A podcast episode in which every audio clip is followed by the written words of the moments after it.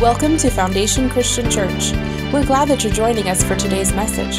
For service times or to join a disciple group, please visit foundationcitrusheights.com.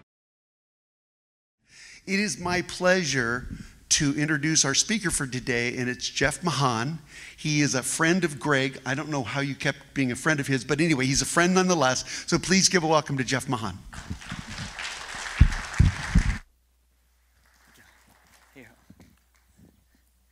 So I don't know if you're listening to the announcements very well, but I think her name is Melissa, said that if she is giving the gift to you, you are not, she is not your secret sister. Did you catch that? Which means if another lady gives the gift to you, your secret sister is probably Melissa.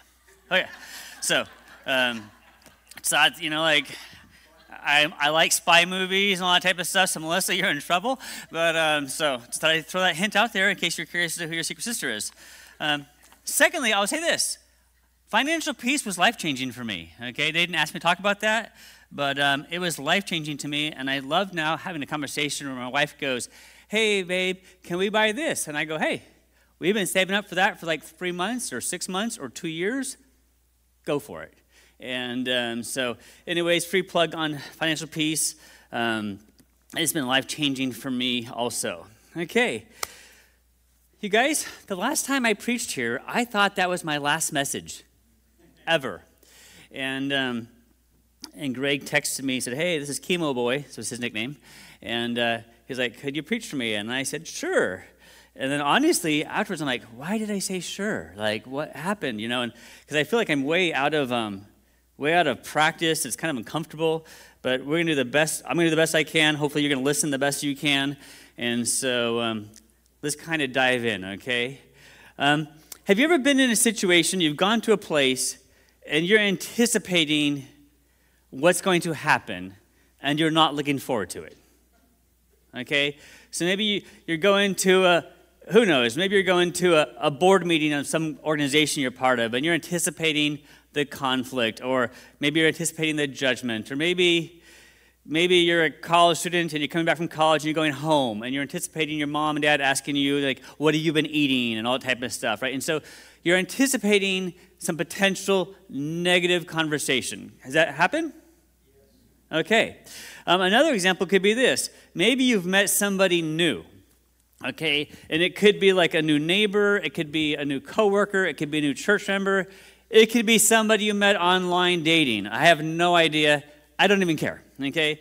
But you've met somebody new, and it's a potential friend or something like that, and you're just hoping they learn enough of the good stuff about you before they hear the rest of your story. Okay? So um, I'm actually a pretty outgoing person. I meet lots of strangers and talk to them. But the one place I don't like to meet people is on the airplane. Okay? Um, and again, airplane, I try to do my best. I'm not interested in you face, so people will not talk to me. Um, sometimes I'll just put like, like um, earbuds in my ears with no music because that is nonverbal language. Don't talk to me.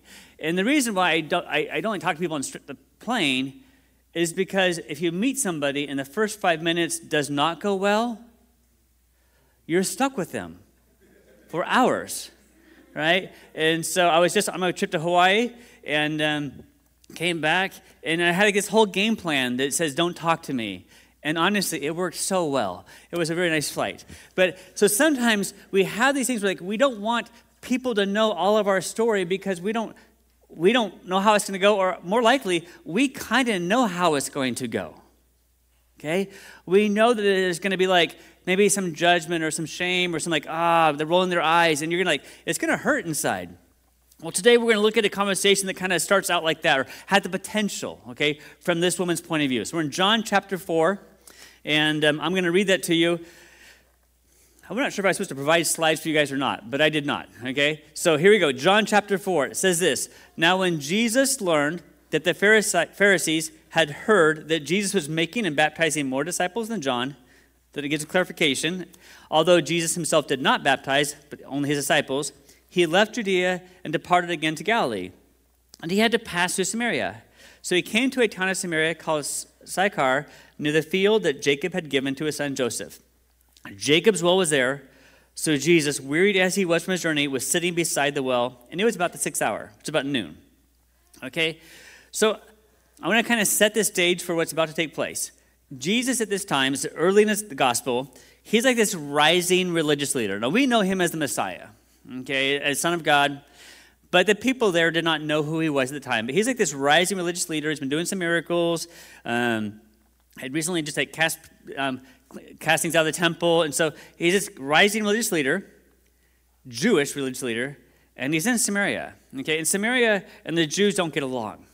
Okay, there a lot of uh, tension between the two. Um, they have some religious stuff in common, but they disagree on certain things. And so, bottom line, here's how it kind of started out. So, back in your Old Testament, you have the nation of Israel, and then it splits, right? And you have Judah down below, and you have Israel on the south, north, also called Samaria. And eventually, both nations are disobedient, and another country, Assyria, comes through and just wipes out the, the northern kingdom. Okay? And the Syrians and the Jewish people, in northern kingdom, actually end up like getting married and having kids, and that was against the rules because supposed to stay within, within the Jewish country. And so you have like this new group of people called the, Samar- the Samaritans. Okay? And the people in the southern kingdom looked at the people in the northern kingdom, the Samaritans, with like um, disdain. You know, they, they, they, they just half Jewish, right? And then they also had arguments over like where they're supposed to worship. The Jewish people who had the temple said you're supposed to worship at the temple. Well, the Samaritans can't worship the temple because that's not in their country. They said that they should worship on this mountain. And then actually, there's, there's like a history of tension between the two people.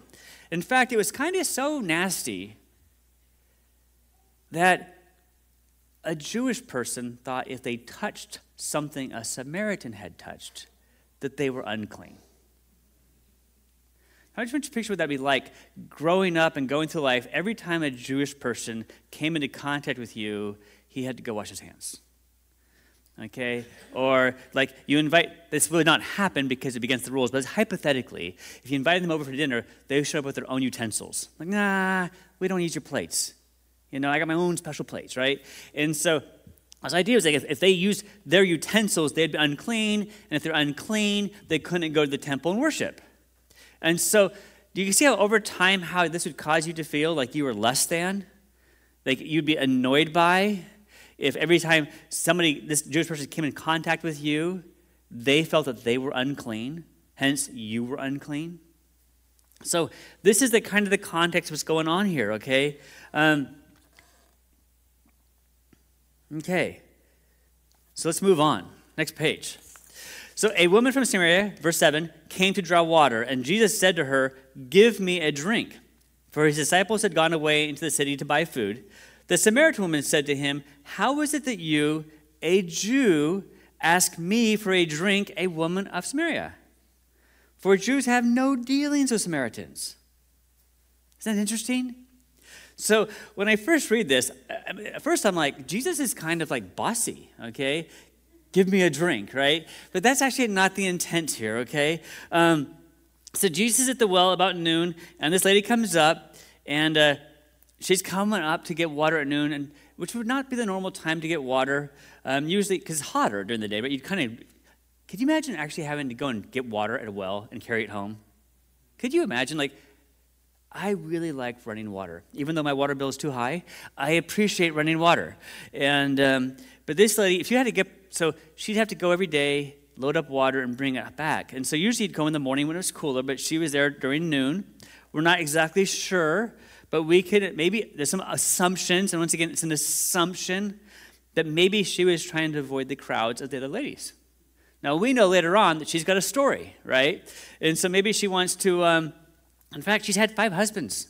Okay, that's way more than she probably wanted, right? But she got five husbands, and she's sleeping with. I mean, she's with another man now. Okay, and so maybe when all the ladies go to the well, she kind of knows what she's going to expect from all the other ladies, right? Like there's she may, maybe she's trying to avoid like the whole gossip group. We know we, we don't know. Maybe the Baptist prayer meeting. Um, I used to go to a Southern Baptist church. Okay, I can make jokes about my own group. Okay, so um, you know, pray for Aunt pray for Patty. She's such a good woman, but we know that she's so loose and we need to pray for her, right? So, Baptist prayer meetings, okay?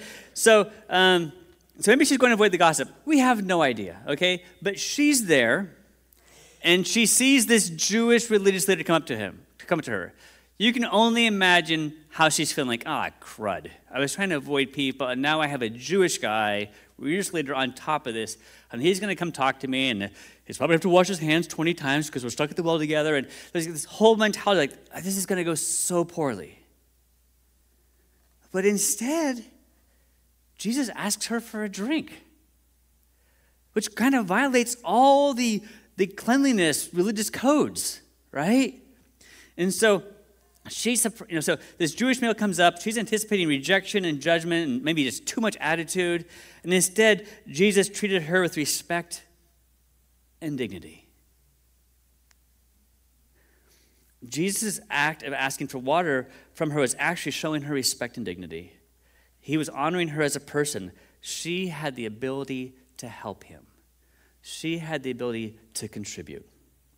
As we look at the rest of this conversation, I think you'll find that she realizes the respect being shown to her, and she gets the most from that moment. Okay? Right, so many times um, we wonder how to interact with people that are different than us. Okay? And in this passage here, you have two people that are completely different man, woman, God, human, right? perfect, complicated story. We don't know what it is. But you have two different, completely different things here, people here. And Jesus shows her with respect and dignity. And I also want you to consider the fact that by asking somebody for help actually is, can be honoring. Okay? Sometimes the best way, guys, the best way to get to know your neighbor is to ask your neighbor for help. Now, this goes against the guy code, I know. We don't ask for help. But when we ask our neighbor for help, they're honored, right? So here we go. Let's move on. So verse 10 says this. So Jesus answered her. So she's like, Hey, how come you're asking me for water? And Jesus answered her, If you knew the gift of God and who it is that is saying to you, Give me a drink, if you knew who I am, you would have asked me or him, and he would have given you living water.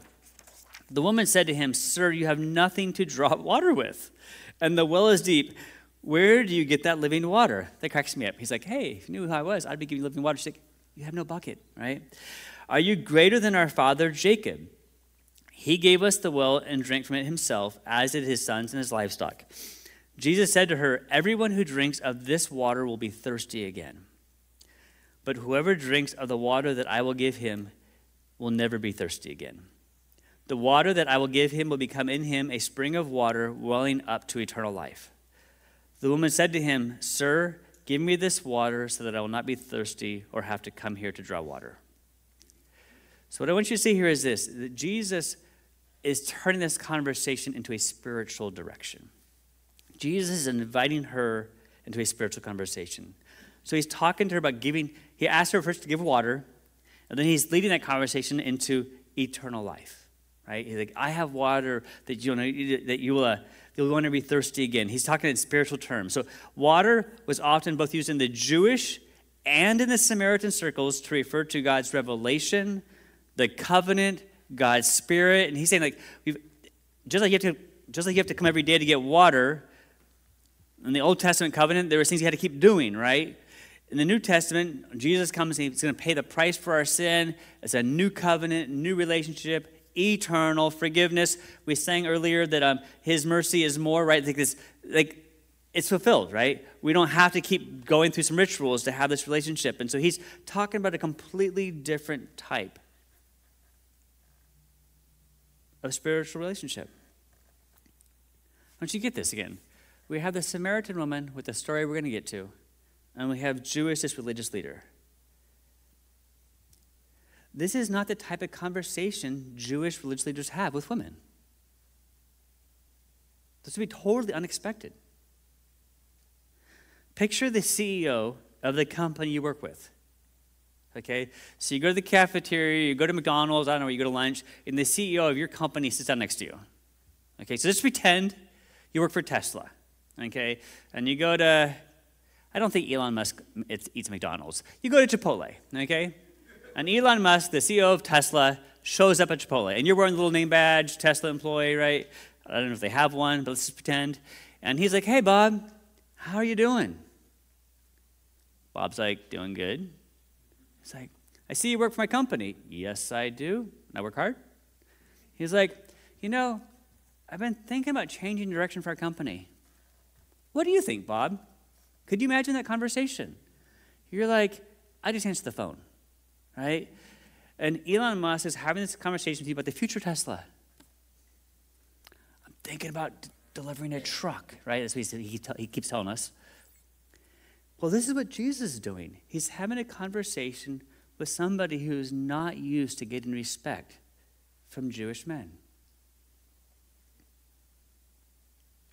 So if you're having that conversation, you might freeze, you might be nervous, maybe you seize the moment. Maybe you tell Elon Musk exactly what he needs to do with the company. Well, I think she recognizes this. She's feeling respect, she's feeling safe with Jesus, and I think she seizes the moment.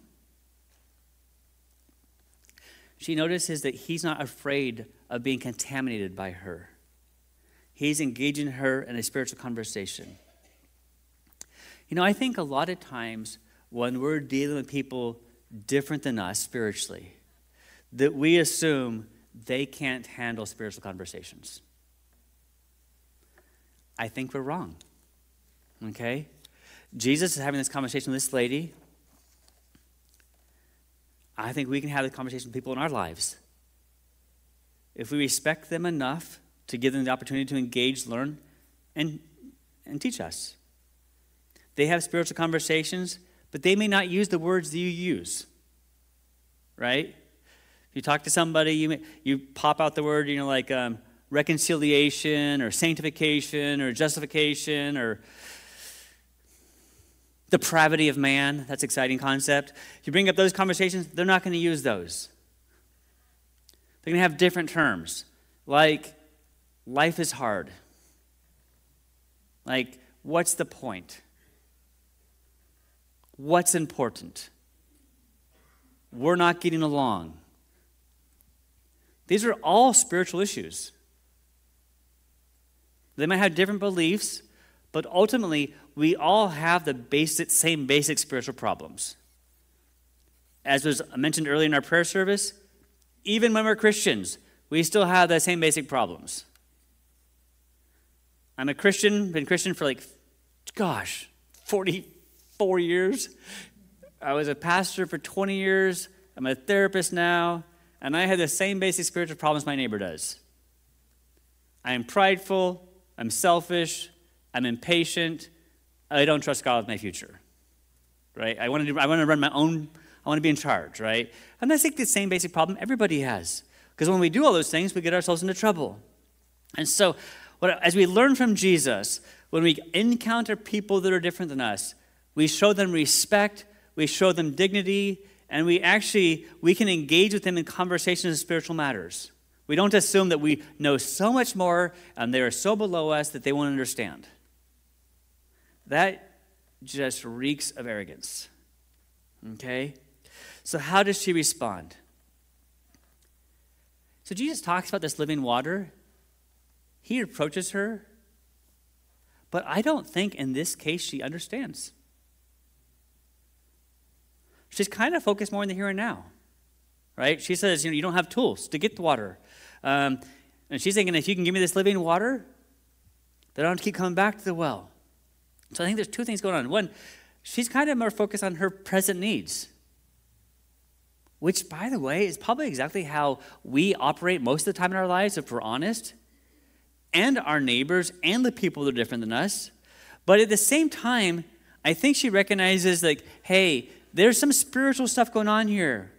So I'm going to ask him my big spiritual question. And so she goes to the next part of the story, verse 16. Jesus said to her, Go, call your husband, and come here. The woman answered him, I have no husband. Jesus said to her, You are right in saying, I have no husband. For you have, five, you have had five husbands, and the one you now have is not your, your husband. What you have said is true. And the woman said to him, Sir, I perceive that you're a prophet. Now, how don't you get this, you guys? When Jesus met this woman, he already knew her story. the very beginning of the message, I mentioned the fact that sometimes we meet somebody new and we hope that they will learn the good stuff about us before the bad stuff. When Jesus meets us, he knows the whole story. It doesn't scare him away. He engages with us and he pursues us.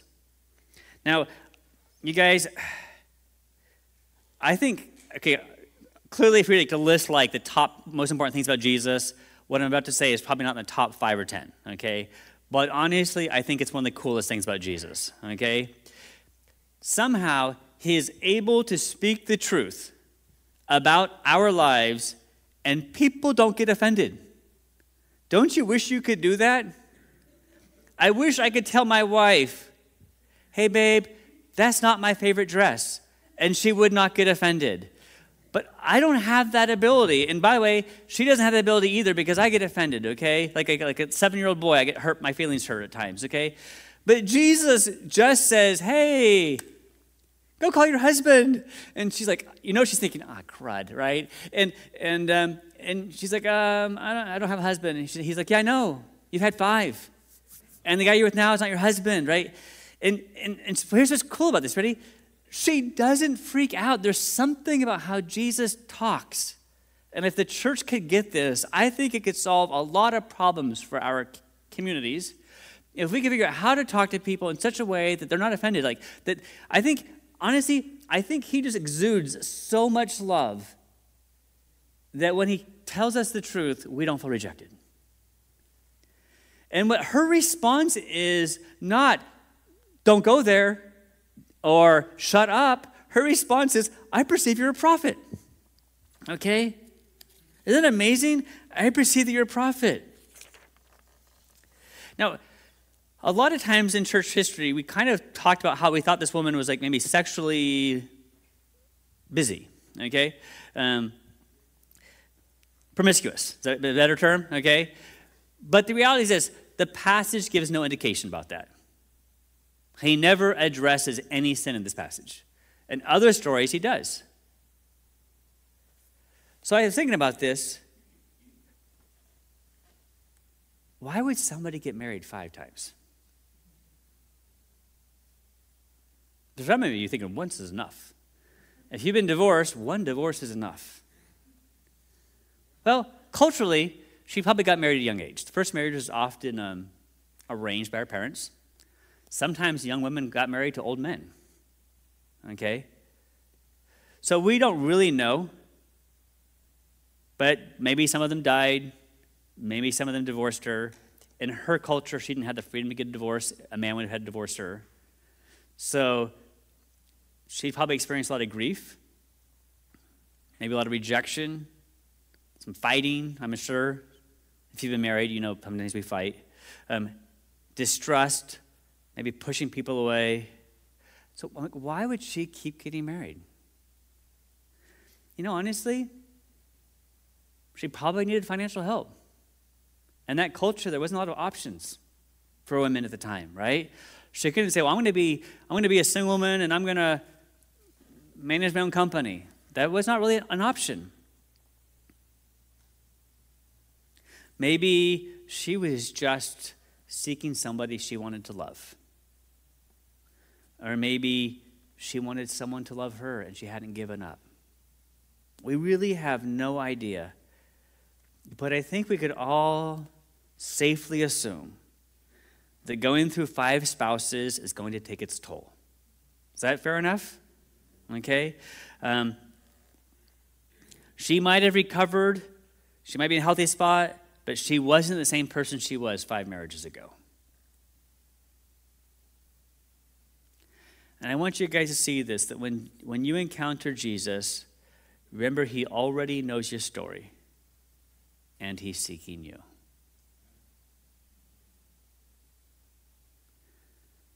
So this woman saw this Jewish leader approach her, and she's anticipating rejection and attitude because of this cultural religious conflict. And he shows her respect And he starts to engage with her in a spiritual conversation, which is even more respectful because women weren't able to have those conversations with, with men. And she's beginning to really like this guy. Right? And all of a sudden, Jesus points out, he's like, I know your story. And somehow he's able to do that in a certain way where she doesn't feel rejected. And so she asks him a spiritual question. The woman said to him, Sir, I perceive that you're a prophet. Our fathers worshipped on this mountain. But you say, I mean, Jewish people, you say that in Jerusalem is a place where people ought to worship.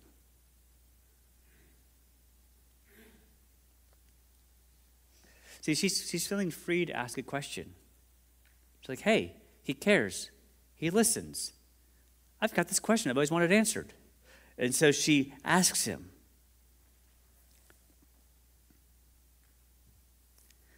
And Jesus says to her, Woman, believe me, the hour is coming when neither on this mountain nor in Jerusalem will you worship the Father. You worship what you do you worship what you do not know, referring that the Samaritans don't have the full truth. We worship what we know, for salvation is from the Jews. But the hour is coming and is now here when the true worshipers will worship the Father in spirit and truth. For the Father is seeking people, for seeking such people to worship him. God is spirit, and those who worship him must worship in spirit and truth. She was concerned, she was focused on the performing the right rituals. Which place do we worship? Which is the correct place? And Jesus moves from those from the rituals, the details, to the real nature of worship. That worship isn't just going through the motions, checking the boxes of some religious list. Worship is giving our soul, our spirit, and the real you to God. Worship is about being honest before God. And worship is focused on the truth of who Jesus is. So she shows up and she's like, hey, we got this debate. Everybody's arguing about where to worship. And he like, he's like, none of that honesty matters. Things are changing. He knows they're changing. He's bringing the change. Things are changing. And what's really going to matter is this, the truth and the spirit of your worship. You know, during worship today, um, I don't know if you noticed this, but one uh, of the song selection, some of the songs have been written like the last three years. Okay? And I'll be honest, those are the songs I kind of gravitate to at this point in my life. But the one song was written by Fanny Crosby. I forget how old that is, but I'm going to guess about 150 years old, it's my guess. Um, am I right on that one? Melissa, are you here? Oh, Melissa left. Okay, fine. She's probably prepping for financial peace. But um, so, but it's an older song, okay, by Fanny Crosby. I forget the story, but that's what I used to worship when I was 12. Okay, that song. And so, but ultimately, it's about spirit and truth. It's not about the details. It's not about the time the song was written. It's not about, it's not about the type of beat this in song. It's about spirit and truth, right? And that's what he's telling her. And I want you to get her response. This is so cool. The woman said to him, I know the Messiah is coming, who is called Christ. When he comes, he will tell us all things. So we don't know if she agrees with Jesus or disagrees with Jesus, but what she does recognize is that somebody, the Messiah, who is all knowing, will tell us, and he knows all things. Just the other day, I was having a conversation with my son, and um, he's like, Dad, there aren't a lot of places in the Bible where Jesus says that he's the Son of God. Have you noticed that? We all know he is. There's tons of like veiled references to it. We can connect some of the statements, all the, all the I am statements I am the gate, I'm the shepherd, I'm this, and they all point to the Messiah. But check this out. Verse 26. So she says, The Messiah will know all these things. Okay? And then Jesus says this Jesus said to her, verse 26, I who speak to you am He. This is really rare. Well, Jesus is that, that direct. And it's to a Samaritan woman. It says not to a Jewish Pharisee, you know, at the temple. He's like totally in a different direction. He told her, I'm the Messiah. I'm the one everyone is looking for. I'm the one who you said will know about worship and reveal God's truth. And just then the disciples came back. It says here that they marveled that he was talking with a woman, but no one said. Nobody asked, What do you seek? Or why are you talking with her? But something tells me their face kind of said something. Because the very next verse says this So the woman left the water jar and went away into town and started talking to the people. You know, sometimes we hear things like, um, I hear people say, like, I love Jesus, I just don't like his church. Um, really can't have, well, there's a lot in that statement. But in this one story here, we see that how Jesus approaches her, invites conversation, and when all the disciples, the church shows up, she leaves. I think a lot of times we don't even realize the attitude that we can give off. We might tend to get a little prideful in the fact that we have grace and forget that we all need grace, right? And I'm not saying this is you. It's probably you guys are probably perfect, okay? But the people out there, the church out there, um, but I think sometimes it takes a lot of effort to not come across with attitude. And it says here that they marveled, and it says that they didn't ask the questions, which implies that John knew what the questions were because he was one of the disciples. He knew what the questions were, right? They didn't ask, but somehow she leaves right away. And then she goes into town, and it says, oh, wait, so I think that she's reminded of her place in society when they show up. And so she leaves. So there's no doubt as she's going home that she's thinking about this conversation. And here's some thoughts I wrote down. He did not treat me like I was dirty or contaminated or unclean, as the terms they used. He treated me with respect. He asked me for help. He offered me living water. She's like, I don't even understand. What's that living water about? I'm going to have to ask about that, right? He talked about worshiping with her. And then she's thinking, he knew my story the whole time. And he still did all that other stuff. And he treated me with respect. And he still asked me to serve him with water. And he claims to be the Messiah. The Messiah knew my story, and he treated me with respect and honor like I had value. There's no need to pretend so the Messiah will like me. He knows my hurt, He knows my mistakes, He knows the difficulties of my life, He knows my sin, which we all have, and He still loves me. That unconditional love is powerful. She gets into town, and this is what she says. This is a statement I don't think I will ever make. Come see a man who told me all that I ever did. Can this be the Christ? If there was somebody out here who knew my entire life, I would not invite you to meet him. Is that fair enough? Right? Because there's some stuff that I'm embarrassed about. You know, I, there's some stuff that, like, that, that I don't want public. I'm a sinner saved by grace. There's things I'm like embarrassed about, right? But somehow this lady had this encounter with Jesus, and she comes, her statement is, You got to come see this guy who knows everything about my life. And they're like, We do, right? And but she's so excited about it, it says that they show up and they actually begin to follow Jesus also. And then later on, I'm paraphrasing for the sake of time, but later on it says that we believed that you were the Messiah because you knew everything about this lady's life. And now we believe you based on what we've heard. That's, that's, that is ultimately, isn't like the, the whole goal of discipleship, right? But what I want you to see here is that how Jesus approached her and the, the dignity and the respect and the care changed how she responded. So, why are we looking at this story today? First of all, as followers of Jesus, we need to treat people with respect, dignity, and value. Even if they're not measuring up to God's standards, because we're not either. I mean, honestly, do you think you're really living the exact life Christ wants you to live? No.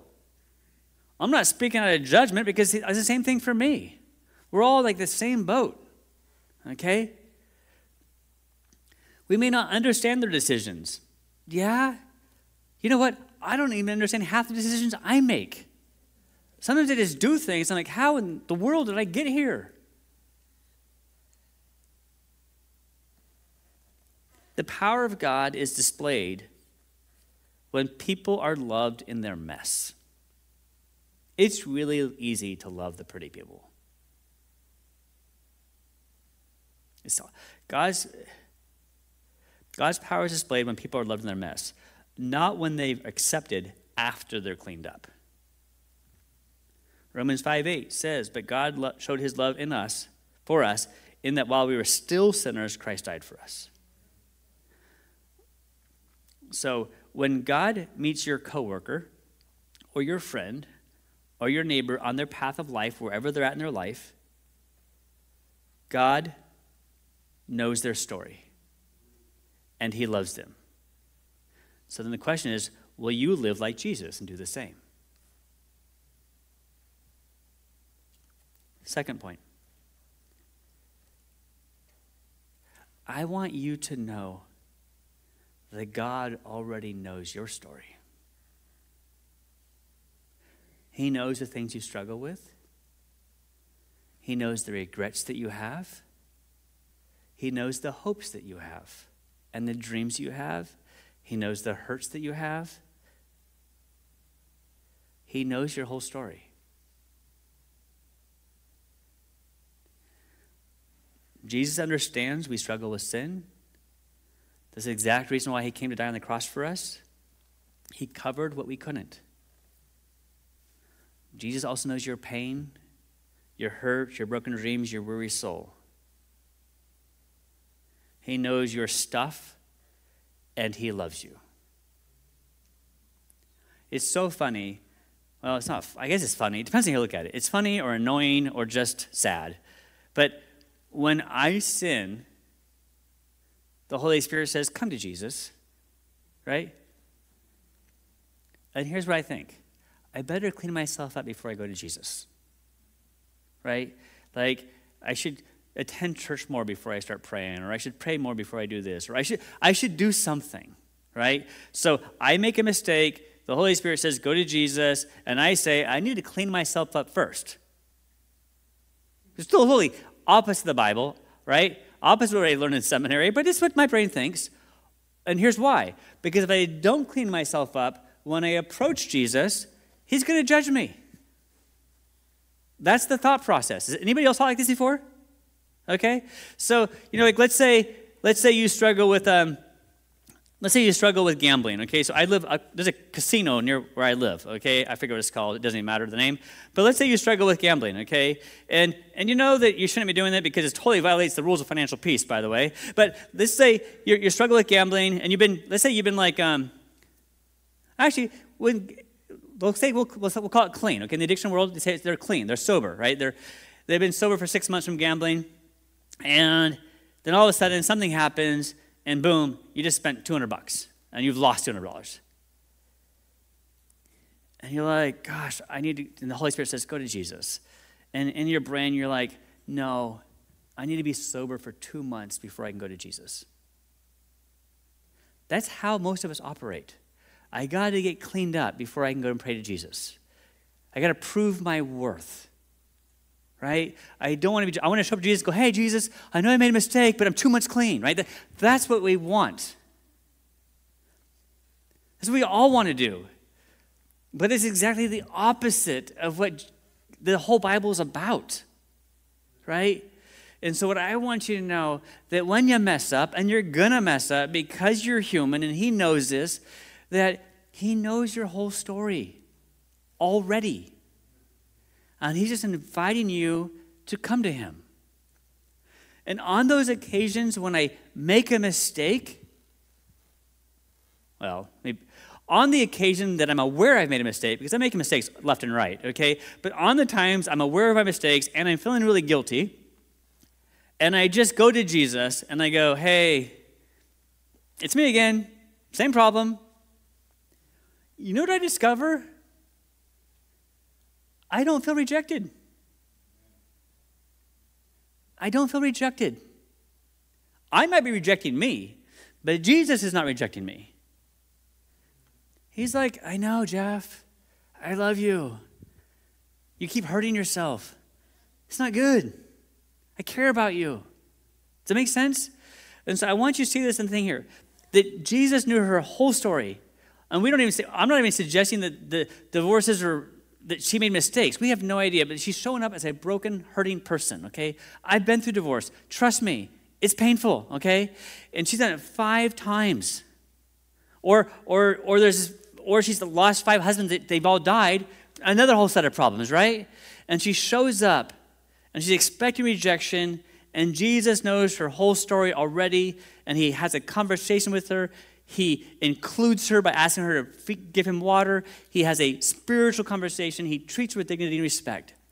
And so, my challenge to you is this that wherever you are at in life, right now, tomorrow, next month, that God knows your story.